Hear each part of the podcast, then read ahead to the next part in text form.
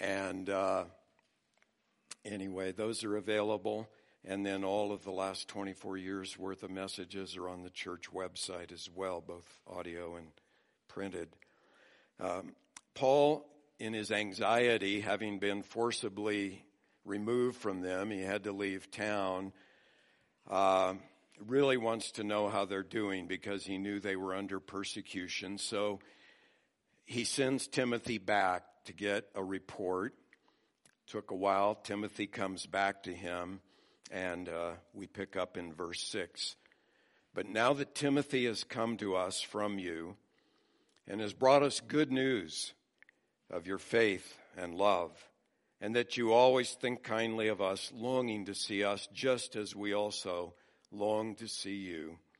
For this reason, brethren, in all our distress and affliction, we were comforted about you through your faith. For now we really live if you stand firm in the Lord. For what thanks can we render to God for you in return for all the joy with which we rejoice, praying most earnestly, God, on your account? as we night and day keep praying most earnestly that we may see your face and may complete what is lacking in your faith. Now may our God and Father himself and Jesus our Lord direct our way to you, and may the Lord cause you to increase and abound in love for one another and for all people, just as we also do for you, so that he may establish your hearts without blame in holiness before our God and Father at the coming of our Lord Jesus with all his saints. An unknown author wrote, Try to name the five wealthiest people in the world. If you're like me, you can name about two of them. Uh, name the last five winners of Miss America competition. That would be zero for me. Name 10 people who have won Nobel or Pulitzer Prize. I don't know, maybe. Now, now name three friends who have helped you through a difficult time. Name five people who have taught you something worthwhile. Think of a few people who have made you feel appreciated and special. The people you'll never forget are not the ones with the most credentials, the most money, or the most awards. The people who make a difference in your life are the ones who care, and they will live forever. You know, I think if you're a Christian, I know if you're a Christian, you want your life to count by making an impact on others for eternity. And for all of us who are parents, that first and foremost applies to our children. We want our children to know and follow the Lord Jesus. Uh, but it extends beyond that to our families, to our friends, and to impact people for eternity, as we saw last week. We have to truly care for them in a way that they feel that love, that care coming from us. Uh, our caring is the, the door or the key that opens the door to the gospel and to other truth from God's Word that changes hearts and lives. Uh, caring alone, of course, is not enough without the, the truth. But truth alone is not enough in that if all we have is truth with no caring, it, it often is not accepted. It, it's met with resistance by others. The caring is what opens the door, and we see Paul's caring heart here in our text. Uh, we saw last time that if we truly care for one another, we're going to want to be together, and we want to be together for the purpose of strengthening and encouraging one another in our uh, spiritual lives, our, our walk with Christ. And now in our text, and I just couldn't include it all in one message, uh, Paul gives us two other aspects of caring for one another. We see here that if we truly care for one another, we will rejoice when we hear of others' stability in the faith, and we will pray for their continued spiritual growth. And that's a rough outline of our text in verses 6 through 10, we see that Paul is just overjoyed to hear Timothy's report of the Thessalonians' stability in the faith. And then in verses 11 through 13, he expresses kind of what we might call a prayer wish. Um, it's now may God do this, but it's directed to the Lord as well. So it's a prayer that uh, the Thessalonians might be able um, to continue to grow in their faith, and also Paul just wants to visit them and see them face to face. So, first of all, focusing on verses 6 through 10, we see that if we really truly care for one another, we're going to rejoice when we hear of others' stability in the faith. Um, sometimes we hear of somebody doing well, and we don't rejoice because we think, well, I'm not doing that well. How come they're doing so well? And we compare ourselves. But we really, when we hear somebody's doing well in the Lord, we ought to say, wow, that made my day. And uh, what happened here, as I mentioned, Paul is uh, has gone down to Athens alone, uh, leaving Timothy and Silas in Berea. They join him in Athens, but Paul is so burdened for the Thessalonians that he, at the risk or the cost of being left alone in Athens, and then he moves on over to Corinth, he sends Timothy on a journey back up to Thessalonica. Paul could not go himself, maybe because you'll remember that Jason had been forced to post a bond, probably guaranteeing that rebel rouser Paul won't come back into town, or you're going to pay for it, Jason. So Paul couldn't go, but Timothy could slip into town more unnoticed. Um, it was a little over 200 miles each way and uh, no interstate, of course. And if you're walking a minimum 10 day walk, 20 miles a day is a pretty good hike um, each way, plus the time there. So it would have been quite a few weeks before Timothy got back. And all the time, Paul was praying. He was really concerned. And he was concerned that the persecution that these new believers were going through would not cause them to turn away from the Lord.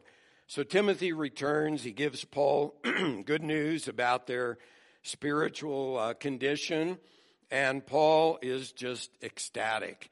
And uh, his verse, the verses here teach us four things about genuine concern for others' stability in the faith. First of all, um, faith in Christ and love, both love for God and love for others, um, those are the goals for spiritual stability. Verse 6 But now that Timothy has come to us from you and has brought us good news of your faith and love, and that you always think kindly of us, longing to see us, just as we also long to see you. And uh, he continues, but uh, when he says Timothy brought good news, he uses the word that is almost always elsewhere used for the gospel. And Paul is saying Timothy's good news about how you're doing well was almost as good news as the gospel to us. It was just great to hear that you're doing well. Paul's heart here just leaps for joy. Um, when it says that Timothy reported that the Thessalonians always thought kindly of Paul, uh, one scholar says that it refers to disciples who are maintaining and practicing a teacher's model or his pattern. And so, um, even though Paul and his companions had been, in one sense, the cause of the Thessalonians' trials, because now that they're Christians, they're suffering for it, at the same time, they thought kindly of Paul and were trying to imitate him because Paul had brought to them the best news in the world, the good news about Jesus Christ and the gospel. Um, and so, uh, Timothy brings Paul this good news about the converts' faith and their love. Uh, John Calvin calls those two qualities, faith and love, the entire sum of true piety or godliness. And then he adds, Hence, all that aim at this twofold mark during their whole life are beyond all risk of erring. All others, however, much they may torture themselves, wander miser- miserably. Now, when Paul mentions faith, it's obviously faith in God. Uh, love may be, in this context, primarily love for one another, but I believe it also includes love for the Lord. You'll remember that when uh, Jesus recommissioned Peter after Peter's denials, the thing he emphasized three times over was Peter, do you love me? Do you love me? Do you love me? Love for Jesus. Um, Paul said in 1 Corinthians 16 22, if anyone does not love the Lord, let him be accursed. Anathema is the Greek word there. You remember too the church in Ephesus in Revelation chapter 2. They're commended for many fine qualities that they had, but then the Lord says, But I, I have this one thing against you, that you've left your first love. And he's talking about love for him. Um, and, and so I think, first of all, love for the Lord is included in that word love. And love for the Lord, as you know, is the basis then for loving others. As we experience love for Him and His love for us, that then flows out to others. And so I think love includes both. Paul had observed both the love and, or the faith and the love of the Thessalonians. Remember back in chapter 1 and verse 3, he mentions their work of faith, their work of faith, work that stems from faith he adds on in chapter 1 verse 8, for the word of the Lord has sounded forth from you, uh, not only in Macedonia and Achaia, that was the two regions near there, but also in every place your faith toward God has gone forth, so that we have no need to say anything. Uh, many other references to their faith in 1st and 2nd Thessalonians, I'm not going to go over them all, although I put the references in the printed notes. And he mentions also in chapter 1 and verse 3 their labor of love. that means uh, working for others, stemming from their love for others, which stems from their love for God. Uh, he refers to their love for others in a number of other texts as well, which I won't turn to for sake of time. Uh, they're in the notes. And he mentions the love of God in Second Thessalonians uh, 3 5, which I think probably refers to God's love for us. There are many other times in Paul's writings and also in uh, other New Testament books where faith and love are linked. And again, for sake of time, I can't look these up with you, but I, I do want to focus on Paul wrote two letters to Timothy near the end of Paul's life. They're called the pastoral letters.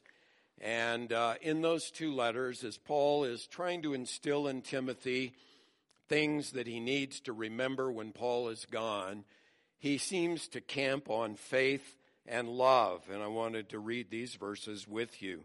Um, 1 Timothy 1 5, Paul says, But the goal of our, literally, commandment is love from a pure heart and a good conscience and a sincere faith. So love and faith there. And then down in verse 14 of 1 Timothy 1 and the grace of our Lord was more than abundant with the faith and the love which are found in Christ Jesus. And then in chapter 2, verse 15, but women will be preserved through the bearing of children if they continue in faith and love and sanctity with self-restraint. In 1 Timothy 4:12, let no one look down on your youthfulness, but rather in speech, conduct, love, faith, and purity, show yourself an example of those who believe. 1 Timothy 6:11 but flee from these things sins that he has just mentioned you man of God and pursue righteousness, godliness, faith, love, perseverance, and gentleness. And then in 2 Timothy 1:13, retain the standard of sound words which you have heard from me in the faith and love which are in Christ Jesus. And then in chapter 2, verse 22, now flee from youthful lusts and pursue righteousness, faith, love, and peace with those who call on the Lord from a pure heart. Uh, and then 2 Timothy 3:10, Paul says, "Now you followed my teaching, conduct, purpose, faith, patience, love, and perseverance." And so it's not the only qualities. There's holiness and other qualities we should be pursuing, but I think just by reading those few verses, and I left out, as I said, many others um, that I did not read, we can say faith and love are two prime characteristics of Christian uh, character qualities, of genuine Christianity. It means that we must believe in God and in the salvation He gives us through the Lord Jesus Christ. We must go on believing in God, especially when trials hit, as the context of 1 Thessalonians shows us.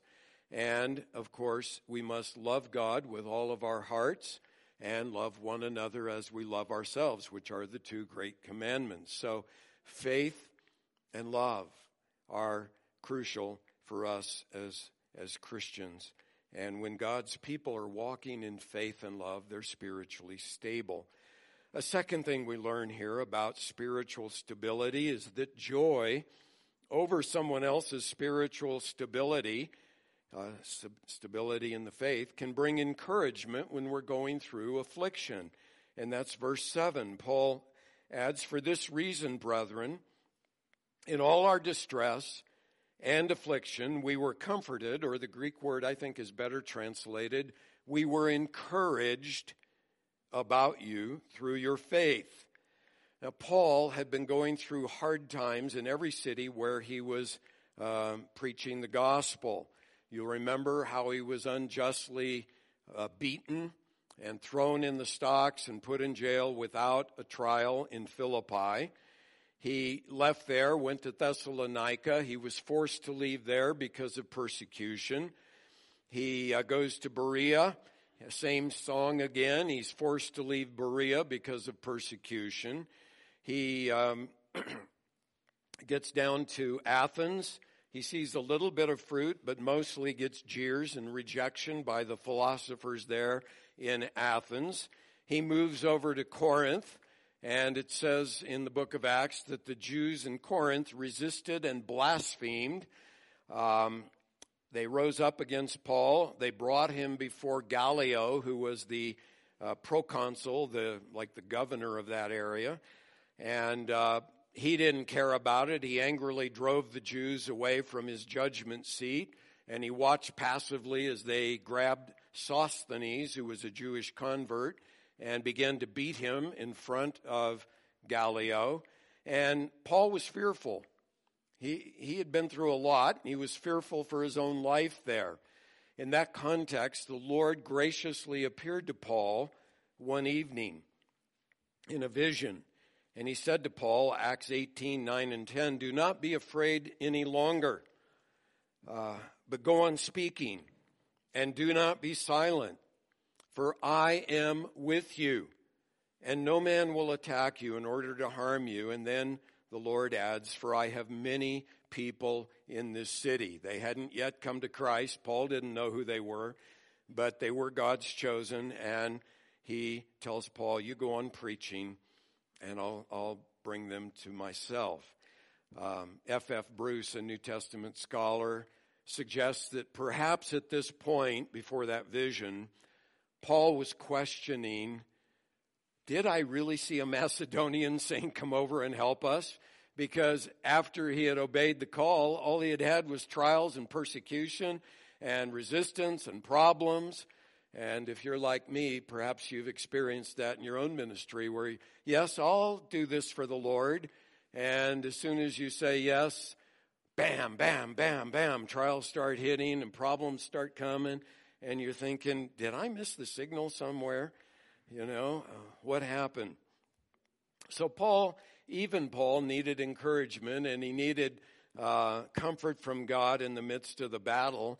And now he hears that the Thessalonians are standing firm in their faith, and uh, he is reassured, I have not labored there in vain, as he mentions in verse 5. And so he is encouraged. It's ironic. He had sent Timothy to encourage the Thessalonians, and Timothy comes back with a report that encourages Paul. And that's the way ministry works sometimes. You're trying to encourage someone, maybe you go to the hospital to visit them, and you come away more encouraged than you gave to them because they're trusting in the Lord. And uh, it's just great to see that when that happens. Now, I, I confess I have never suffered anywhere near what Paul went through, um, but I have had to battle discouragement at times. I, I've thought about it. It wasn't really so much of a problem in the early years of my ministry. Uh, I, I, remember going to a seminar once where a speaker uh, said, Oh, I know you're all battling discouragement. And I thought, No, I'm not. Um, but uh, oh, as, as I've gotten older in the ministry here, it's become more of a problem. Uh, I think maybe as time goes by, you begin to question more is the Lord really using me to make all that much of a difference? And you compare yourself with some of these guys who are all over the world and all over the, you know, writing 50 books and all that, and you think, well, I must not be having that much of an impact, and it's easy to get discouraged. And many years ago, I, I noticed something interesting in my ministry, and I commented on DeMarla. I noticed that every time somebody criticized me, I would get a word of encouragement, and it kind of balanced out. It worked the other way too. If I got a word of encouragement, I kind of braced myself, and sure enough, here it would come. Somebody would say something negative and criticize. And uh, recently, it's it's much more the encouragement. I, I do get criticized, but not that often. And and I think maybe it's because I've been more prone to discouragement. But the Lord is gracious. But uh, the point here is when you hear of how the Lord has used you to help someone else, to encourage them, to strengthen their faith, perhaps even to bring them to Christ. It gives you great joy to hear of them uh, standing firm in their faith. Uh, I, I, found it interesting reading the Bible that two men of God, just two of the greatest men of God, one in the Old Testament, one in the New, um, were concerned that their labors for the Lord might not add up to that much. Uh, one is Moses. Have you ever noticed there at the end of Psalm 90?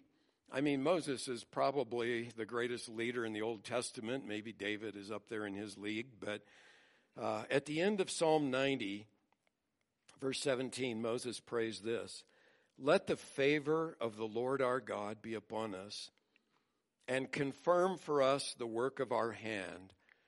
Yes, confirm the work of our hands.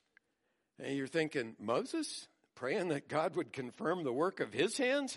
I mean, he's the great deliverer that led them out of the promise or out of Egypt and in to the verge of the promised land. And, and, uh, you know, there are few leaders like Moses, yet he's just saying, Oh God, please confirm for us the work of our hands. And then Paul, he repeatedly seems concerned, as he is in verse 5 of our text, just above, that he might have labored in vain. And I put a number of references there in the printed notes.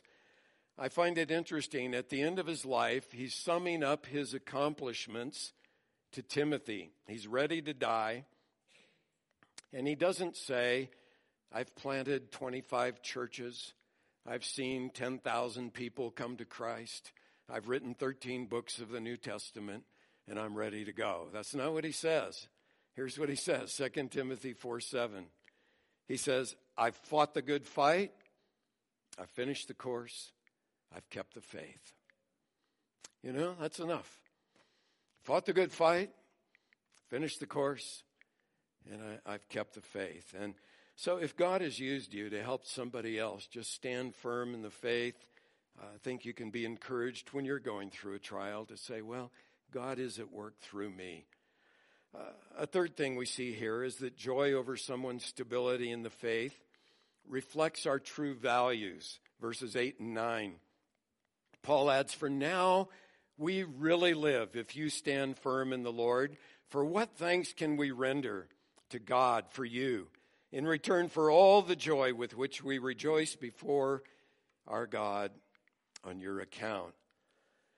Think about it. Which of the following causes you just to erupt in spontaneous joy and thankfulness? We're going to give you a nice raise. Uh, here are the keys to your new car. Congratulations, you've just won the Publishers Clearinghouse sweepstakes and you're going to get $7,000 a week for the rest of your life. Or you meet a friend you haven't seen in a while, and as you talk, you hear of how that friend has persevered through some pretty s- severe trials. That should make your heart just leap for joy.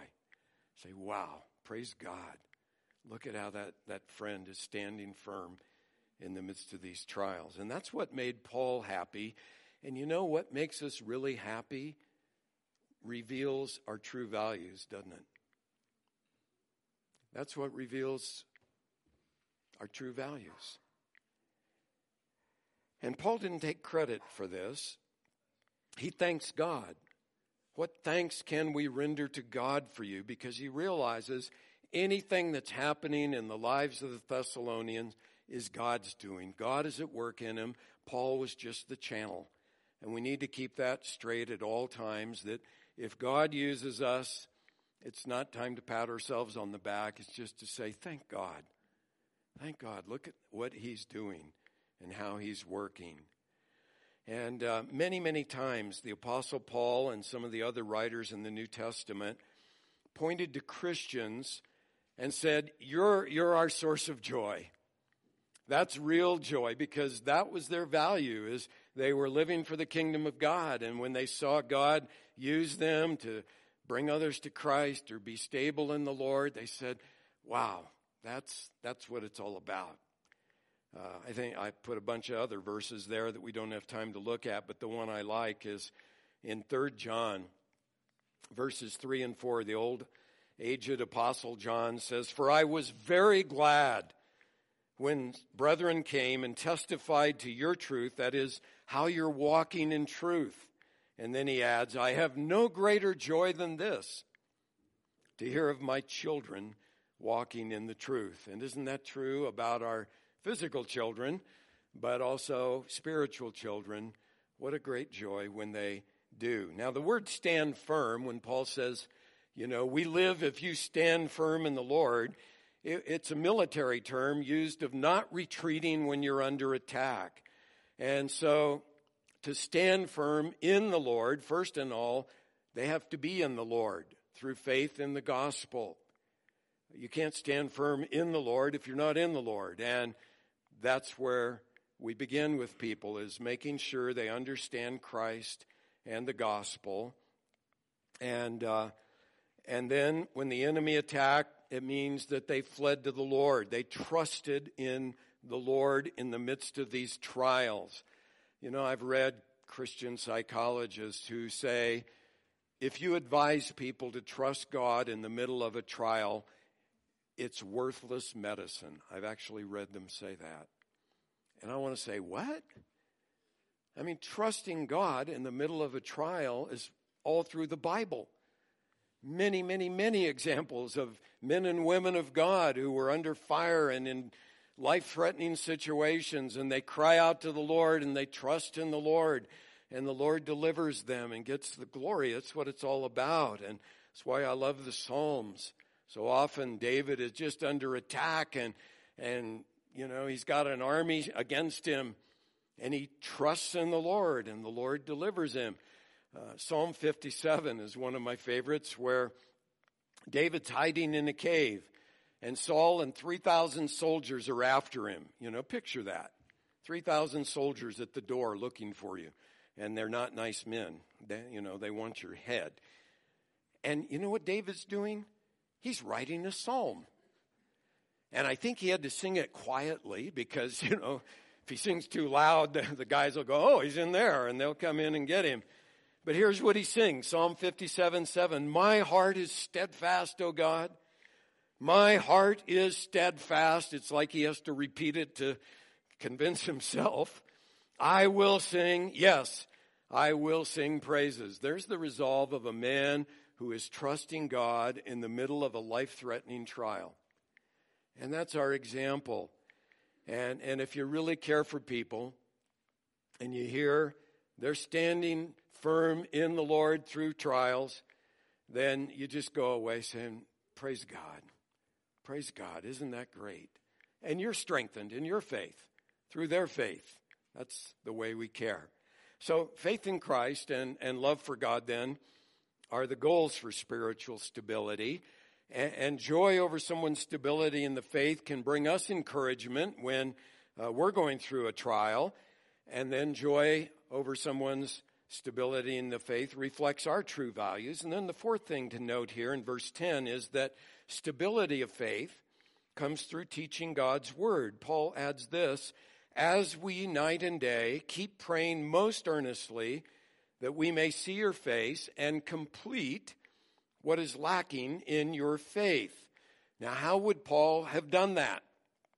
Answer He would have done that through teaching them more of the word. We've already seen in our study in 1 Thessalonians how deep Paul went with these people in just a few weeks. Uh, he might have been there six months. That's about the outside before he got driven out of town. And he had taught them uh, about the Trinity. We saw that in chapter 1. He had taught them about sovereign election, chapter 1, verse 4. He had taught them how to endure trials and persecutions. Um, we'll, we'll see when we get to chapter 5. He says, You know full well that the day of the Lord will come, and so on. He had taught them about future things. Uh, he covered the gamut. And uh, when he says he wants to uh, equip them or complete them, uh, it's a word that's used in Ephesians 4:12, where it says that God gave the church apostles and prophets and evangelists and pastors and teachers for the equipping of the saints, for the work of service to the building up of the body of Christ. And so Paul's saying, I want to come and use my gifts to help equip you through the Word of God to get you more stable in your faith. When he says that they're lacking in their faith, I don't think he's referring to them being in sin like the Corinthians were when he writes to them. He's rather just pointing out the fact they aren't mature. And there's always room for growth. Always room for growth. And in chapters four and five, I think Paul is doing what he says he would do in person. He's supplying what's lacking in their faith. He's trying to equip them further through his teaching. And uh, then he wants to come to them. And when he says your faith, I think he's referring both to doctrine and its application. The way we are equipped in our faith is through doctrine in the scripture applied to life. Here's what this means, here's how it applies. And that's my aim in every sermon is explain and apply what the Bible says. Now, verse 10, then Paul mentions his constant prayers. And uh, then in verses 11 through 13, we see the content more of those prayers. And that leads to our second main point, and that is that if we truly care uh, for one another, we're going to pray for others' continued spiritual growth. And I just have time to quickly hit three things here. The first is that our prayers obviously should be heartfelt and frequent. Um, we already looked at part of verse 10, but here I just want you to note how fervent and frequent Paul is in his prayers. When he says night and day, he, he just means all the time. It just is on my heart. And so all the time, I, I am remembering you in prayer, and then most earnestly reflects his heart. He just wants to be with these people. It's an emotional word. He feels the, the separation and he wants to be with them to help them grow.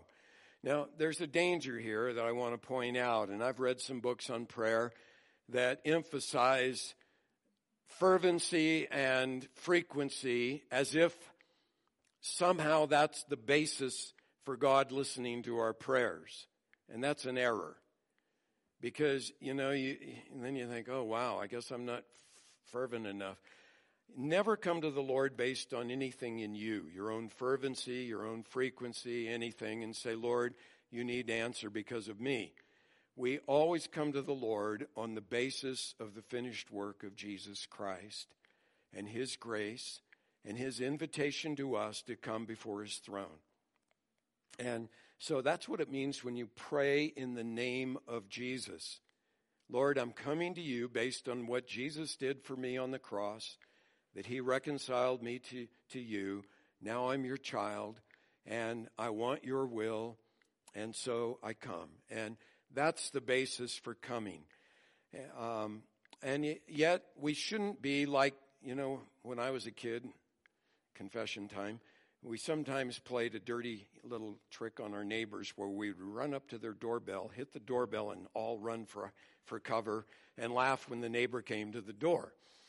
Well, we shouldn't do that with our prayers, you know, just hit and run and never mention it again. There, when Jesus says, ask and seek and knock in Matthew 7, those are all present tense verbs. Keep asking, keep seeking, keep knocking, and the door will be open to you. And so I think our prayers should be repeated. Uh, we continue praying, and uh, in this case, Paul probably, as I mentioned last week, had to pray about five years before he could go to Thessalonica. Um, in about five years, he was able to go back up through Macedonia again. Uh, second thing about our prayers, notice they are directed to our God and Father and to Jesus our Lord. Verse 11. Now may our God and Father Himself and Jesus our Lord direct our way to you. Uh, three things there in that phrase show Jesus' deity.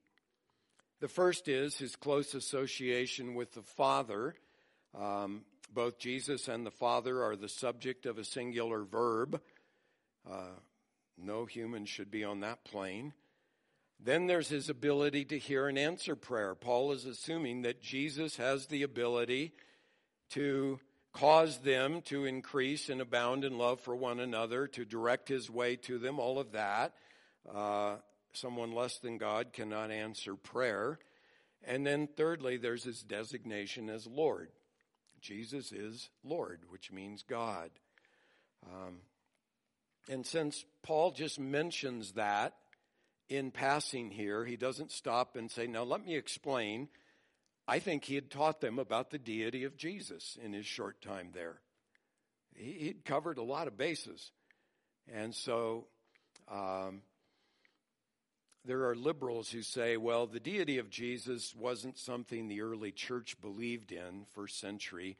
Uh, that was the invention of church fathers later on, several centuries later. Uh, I think that's clearly belied through the whole New Testament. All of the apostles taught and believed the deity of the Lord Jesus Christ, and that's an essential truth. So when we pray, we're coming to God our Father and unlike some of our earthly fathers, maybe some of you had, he's not a mean father whose first word is no. He's a loving and caring father who invites us to come into his presence. He cares for us more than he cares for the sparrows. He takes care of them. He'll take care of you. And when we pray, we come to the Lord Jesus Christ. Um, and it says that, uh, well, we all know, first of all, he died on the cross so that we could come to him. And then it says in Hebrews 7:25, he always lives to make intercession for us. So when we get to his throne, he's already praying for us, and we can come and bring all our requests to him. And then finally, notice that our prayers are focused on the spiritual growth of others, verses 12 and 13. May the Lord cause you to increase and abound in love for one another and for all people, just as we also do for you, so that he may establish your hearts without blame in holiness before our God and Father at the coming of our Lord Jesus with all his saints. You notice here that spiritual growth means increasing love. We should be growing in love, uh, starting at home with our family members and love for those in the family of God. And then Paul extends it to love for all people, love for all. Also, spiritual growth here means increasing in what I would call solid, holy hope. When he says establish, uh, it's the same Greek word that he used up in um, verse uh, 2 when he says that he sent Timothy to strengthen and encourage you as to your faith. Um, to be without blame in holiness does not mean perfection. We'll never be there in this life. Uh, but it does imply that we would be walking in the light before God, walking with our lives open to the Lord. When we sin, we confess it. Uh, we have a clear conscience before God and before others. That's what it means to be without blame and holiness, not harboring secret sins and putting on a good front before others. And when we live that way, uh, we do so in view of the fact that soon we'll be standing before our God and Father at the coming of our Lord Jesus with all his saints. That word saints in Greek is literally holy ones. Um, many scholars think Paul here is citing uh, Zechariah chapter 14 and verse 5, where Zechariah refers to the Lord coming with his holy ones, meaning the angels. And we do know when Jesus returns, the angels will be with him. But Paul almost exclusively uses the word holy ones to refer to believers. So it may refer to both, because in chapter 4, when he mentions the second coming of Jesus, uh, he comes uh, with all the saints, the resurrected people who have died before us, and then we who are alive and uh, at that time are going to be caught up to meet the Lord in the air and to meet all this glorious company of angels and saints. And Paul says, so we all always shall be with the Lord. So uh, Paul is uh, praying there that he might complete, he says, what is lacking in their faith, uh, verse 10.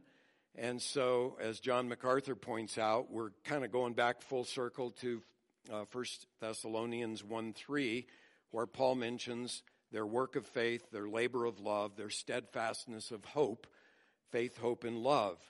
And uh, we, we never reach a point where we can say we've arrived at those three qualities. We'll see that uh, next week as we look at verses 1 and 2. But pray for others spiritually. You know, so often our prayers are uh, help help so and so with their health.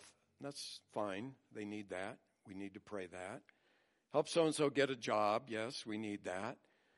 Uh, help them with this problem, that problem. We need to pray for one another as Paul does, that people will abound, increase and abound in love and in faith and in hope, and uh, that they'll be growing. Pray that for yourself. Pray that for your family members. Pray that for those in this church.